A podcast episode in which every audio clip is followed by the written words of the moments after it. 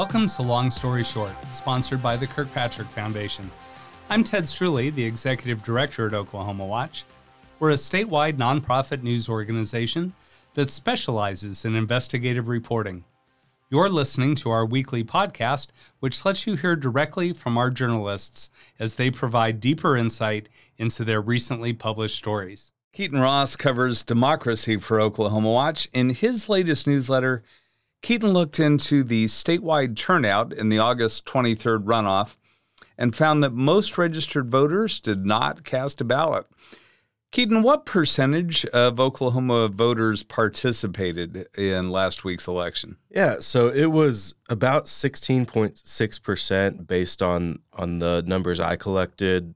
Uh, of course, it's important to note that those are unofficial results. Uh, we're recording this on Tuesday morning.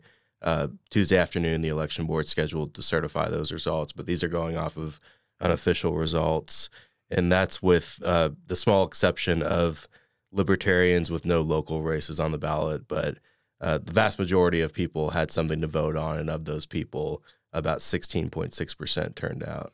Was there any discrepancy in uh, party affiliation? Yeah, so about a quarter of Republicans uh, cast a ballot uh, compared to about 8.5% of Democrats and independents who uh, the Democratic Party allows to vote in their primaries. Uh, it's pretty simple if you look at it. The Republicans had uh, five statewide races to decide, a lot of you know Senate and House runoffs, uh, and on the Democratic side there was just one race uh, for who's going to challenge Senator James Lankford the U.S. Senate race. So a lot more races on the Republican side. Now, lower turnout in a runoff election is nothing new. Why are voters less likely to come out in August than they are in June? Yeah, so there are you know several theories there. Part of it uh, could just be apathy, not you know a strong opinion either way on a candidate that will get people to turn out to the polls. Uh, another theory is just uh, for a lot of folks, uh, you know, especially in rural areas where you could be several miles away from your polling station. Um, just the the effort of voting, uh, you know, a second time in two or three months. Uh, there's a theory that some people just weigh it and say it's it's not worth it. Well, it, you know, we vote in June, vote in August, go back and vote again in November. Now, most states don't use that kind of system, do they? Yeah, Oklahoma is one of eight states where every you know state legislative, statewide executive office, the governor, all of those candidates have to get a majority of votes to advance. You see in a lot of states, they just have to get the most votes out of a field of candidates. So, you know, they might get 35% and there's six or seven candidates, and uh, that candidate with 35% goes on. Um, so, yeah, Oklahoma is kind of unique in that each candidate needs to get a majority of votes to to go on. Now, a handful of states are using alternative systems to narrow down the field of can of candidates. Uh, things like ranked choice voting uh, and the jungle primary. Can you talk about how those work a little? Yeah. So the the ranked choice, and you see that in places like Maine and Alaska. It's not very widespread um, in more places in some local races, but that's essentially where uh, voters are asked to to rank their candidates, you know, one, two, three in terms of favorability. Um, so that's one uh, method that has been uh, proposed as as an alternative to instead of doing a primary and a runoff. And the jungle primary is where you have you have all of your candidates together, regardless of their party affiliation, and uh, the top two would advance. Uh, so that could be two Republicans going to the general election, two Democrats. Um, but that kind of, uh, in a lot of cases, you you'd have more races on the ballot, uh, but not the same. Could be two people of the same party. And if I remember right, Keaton, so that that ranked voting or weighted voting system uh, says that if my first choice doesn't get a majority, then um, my vote goes to my second choice and so far on down the line, right? Until uh, there's there's kind of a consensus that puts somebody over that 50% mark. Is that more or less yeah, how that that's works? that's essentially how it works. Yeah. All right. Now, what would need to happen for Oklahoma to change our current system? Yeah, so that would that would come through legislation uh, that's that's passed in the state legislature. Uh, the election board, of course, would be tasked with kind of carrying that out and making sure it runs smoothly. Uh, but they don't have a say on how the elections themselves run or how often uh, we vote, that sort of thing. That would have to to come through through a change in law. Have proposed election system overhauls gained any kind of traction in the legislature? Uh, we haven't we haven't really seen that in in recent years. Uh, of course, there's the argument if you're able to have one less election that saves money, um, could potentially help improve turnout. Um, but you know, there's also the logistics of changing the system. That's that's a lot of legwork. Um, but it'll be interesting to see based on you know the reduced turnout we saw this August if uh, any legislation will be proposed and if that will get anywhere. And of course, I'll be I'll be keeping an eye on that. Now, you heard from several readers after your newsletter published Monday. Uh, what kind of feedback were you seeing? Yeah, you know, I think I got maybe 10 or so emails and I think one was, you know, our current system is fine and um, everyone else seemed to think that, you know, the ranked choice system uh, might be a better option where um, you you know you get it done once you get you know everybody has a fair shot in in the opinion of the people that reached out to me. Um, but you know of course if you agree with it maybe you're less inclined to to send an email but definitely a, a variety of responses thinking that that we should switch things up Interesting. Well, thanks, Keaton. You can read all of uh, Keaton's work on the Democracy Beat and make sure to subscribe to his weekly Democracy Watch newsletter. You can do all that at oklahomawatch.org. Jennifer Palmer covers education for Oklahoma Watch. She's been covering the effects of a controversial law restricting certain lessons on race and gender uh, and how that is affecting schools across the state. Jennifer, what does House Bill 1775 actually ban? So, this bill um, bans eight different concepts, and these are things like teaching students that one race or sex is superior, one race is inherently racist, or that any person should feel discomfort or guilt or anguish because of their race a lot of times folks will refer to this as the um, critical race theory ban, but that's not entirely accurate. So we're, we're not going to call it that. Now, two districts, uh, Tulsa and Mustang, have been sanctioned under this law already. What did they do? That's right. These two districts have now been downgraded in their accreditation. The incidents um, in Tulsa was related to a staff training, um, a, a, professional development that is required uh, for these districts to do. And a teacher complained about that training, saying that it made um, uh, white people feel guilty or like they should feel guilty. Um, and then Mustang, that incident was a um, an optional assignment in a leadership class called Cross the Line, and a, uh, a student or parent complained about that. Uh, now, some of the feedback suggested that that maybe was outside the scope of the law. What did you find? One of the things I have pointed out previously and, and found through my reporting, the law is really pretty specific that these are supposed to be mandatory um, lessons or part of the curriculum. And really, neither the Mustang or the Tulsa incident was a part of the school's curriculum. It also didn't explicitly say these things that certain students should feel guilty or that a race is superior. In fact, in the Tulsa case, the attorney who investigated the complaint found that it was a really close call, he said, and that it was really more in the spirit of the law and not an explicit violation. Well, the State Board of Education took a look at that issue last week. What happened there? So in July was when the two districts had their accreditation downgraded.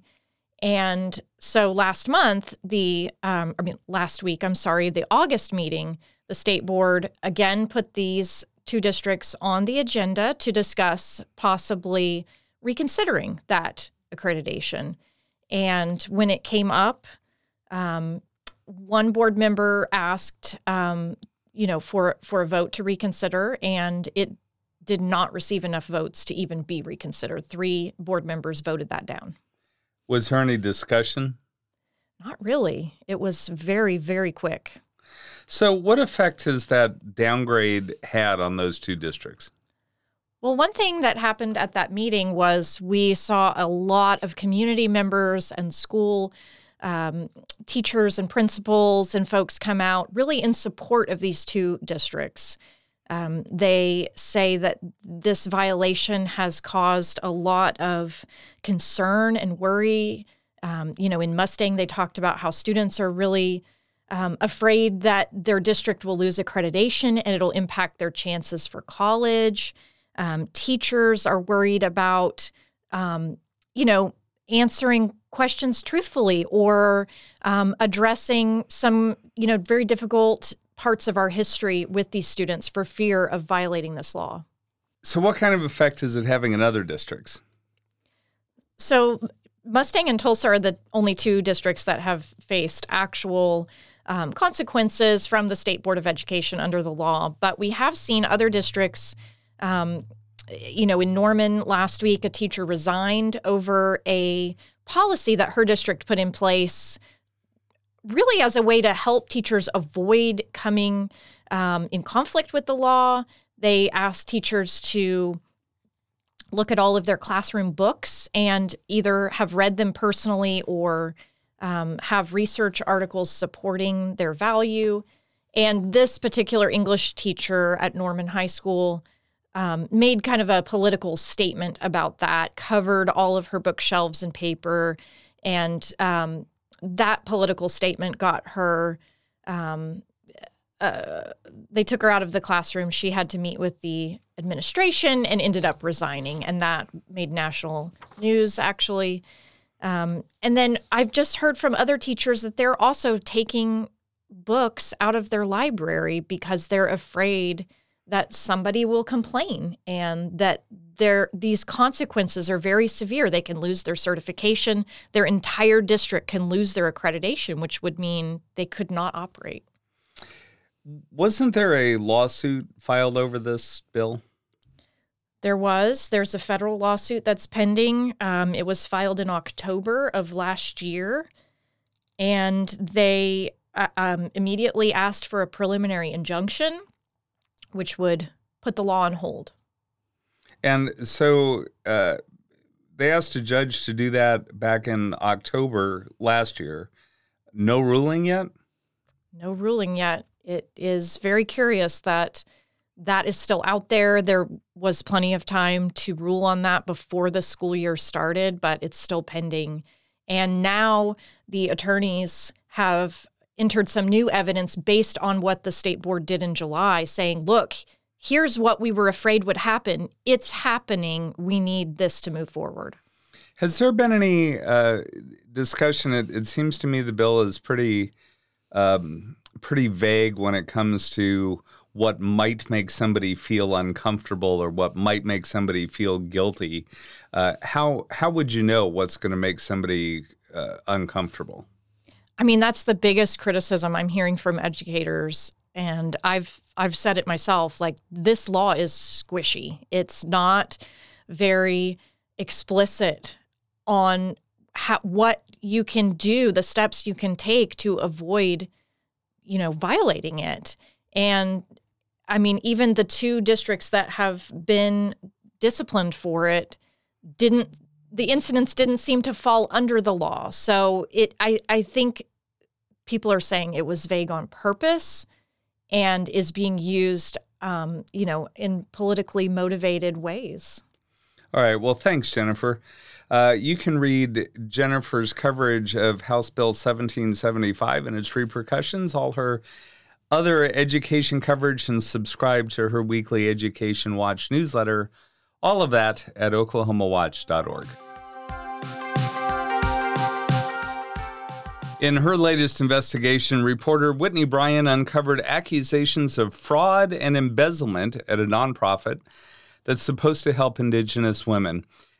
And the organization's founders are trying to cover it up. Uh, tell us about the nonprofit, Whitney. Well, the National Indian Women's Health Resource Center is based in Tahlequah. It's been around for about 30 years now, and it was developed back in the 90s from a White House directive during the Clinton administration. Um, they were trying to assist tribes around the country. They trained mentors, brought software to hospitals to track women's health issues, advised Indian Health Services on policies. It was really active there for a while while. And when did things start to go south? Well, in around 2010, um, the funding basically ran out. Priorities on the national left uh, level shifted from women's health to things like HIV and mental health. And so the nonprofit basically followed the money and started to kind of lose sight of its original mission. It shifted to things like suicide prevention and HIV testing more on a local level in Northeast Oklahoma. How did you get onto the story? Well, I actually received a call from employees of the nonprofit who had seen an investigation that I did um, earlier this year about another nonprofit um, that is supposed to help victims of domestic violence. These employees were really fearful about what might happen to their nonprofit, and they were frustrated that no one was listening to them or doing anything about it. So uh, the employees who reached out to you, what what were their concerns? They had a lot of concerns, but at the forefront uh, of their concerns were the fact that just a couple weeks before they called me, their boss, Janie Dibble, the director, um, they told me had taken more than $80,000 from the nonprofit and kind of disappeared. Uh, one of the nonprofit's founders, Pam Iron, then stepped in and took over, but she really didn't have any authority to do that. She hadn't been involved with the nonprofit in several years. Um, they, you know, and she was telling employees, you know, don't tell anybody what happened, don't mention anything to our grantors. Um, these two, Pam Iron and Janie Dibble, they had worked together for many years um, prior to this happening, and they were close friends. And so the employees really felt like um, there was something shady going on, and they feared for their jobs. And um, like I said, for the nonprofit, which they really believed in that original mission. So, were you able to talk to either uh, Dibble or Iron uh, or anybody else about those accusations? Well, I called and texted Janie Dibble several times, uh, left a note at her house even, but I never did hear back from her. I did, however, sit down with Pam Iron and the nonprofit's new executive director, Kimberly Chafin, at the office in Tahlequah. They said they were trying to put the pieces back together, um, but they didn't really know what that looked like quite yet. And they also said they didn't have any plans to report any of the wrongdoing to um, grantors or to sue um, or report Janie Dibble, but they are talking to an attorney and said they were working with the Oklahoma Center for Nonprofits. How about uh, the employees? Did they report their concerns to anyone else? They did. They filed several complaints um, and reports to authorities. They filed uh, whistleblower complaints with a few federal agencies. They reported um, Dibble to the Cherokee County Sheriff and the FBI. Um, they wrote to federal employees who they worked with on some of these grants. And Patty Mitchell, she's a, a former employee. She worked there at that time back in uh, March and April. She actually heard back from the U.S. Department of Health and Human Services just a couple of months ago. They sent an investigator to meet with her over the summer, um, but would not confirm whether they had actually opened an investigation into the nonprofit. So, uh, with the director gone, a couple of the founders stepping back in, what's happening with the organization now? Well, Pam Iron, one of the original founders, she hired a new executive director who had also worked with her and with Janie Dibble for several years at the nonprofit. Um, they're trying to get a new board of directors back in place, which had been missing from the nonprofit for um, close to 10 years at this point. And they're revamping the mission statement, the website. They're telling me even the name of the nonprofit is up for debate at this point. And uh, just let me clarify did you say they operated without a board of directors for 10 years?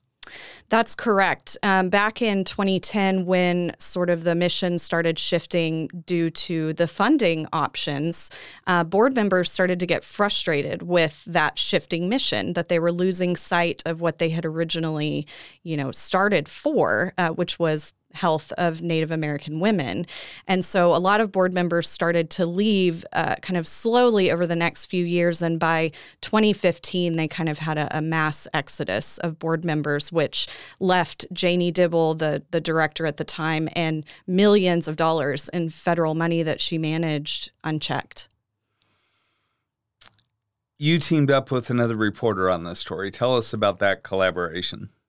Yeah, I worked with a reporter from KGOU, Hannah France, and we went out to Tahlequah and did some reporting together on this story. She actually produced an audio piece that's on our website as well, where you can hear from a couple of the folks, including Pam Iron and the former employee Patty Mitchell.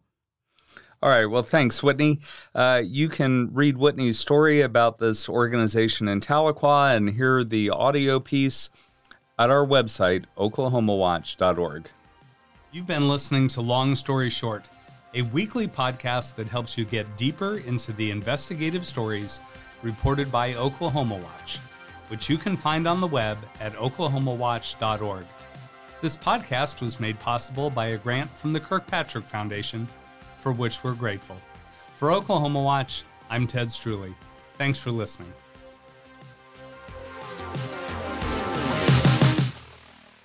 Oklahoma Watch is a nonpartisan, nonprofit news organization. That means that we rely on readers and listeners like you to help fund the important work that Oklahoma Watch does throughout the state. We're in the middle of our spring fundraising campaign. If you enjoy the work we do, if you feel as though you benefit from it and the state of Oklahoma benefits from what we do, please take a moment to visit our website and make any contribution that you're comfortable with $5 a month, $10 a month, whatever's comfortable for you will help keep this important work going.